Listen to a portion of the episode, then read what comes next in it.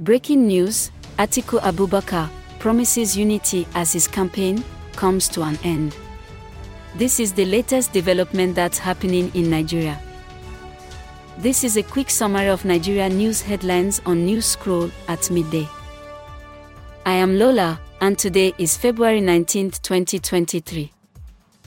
Here are top news headlines, filtered from multiple sources. Lagos State Special Offences Court has sentenced former President Obasanjo's in law, Dr. John Abebe, to seven years of imprisonment for laundering and forgery. Report by Daily Post. Number 2. The NNPC Limited has stressed the urgent need for partnership among nations in Africa, especially in knowledge sharing, to attain energy security and achieve the transition to cleaner energy. Report by Leadership NG. Our final three headlines are as reported by The Guardian NG, Punch newspaper, and SABC News.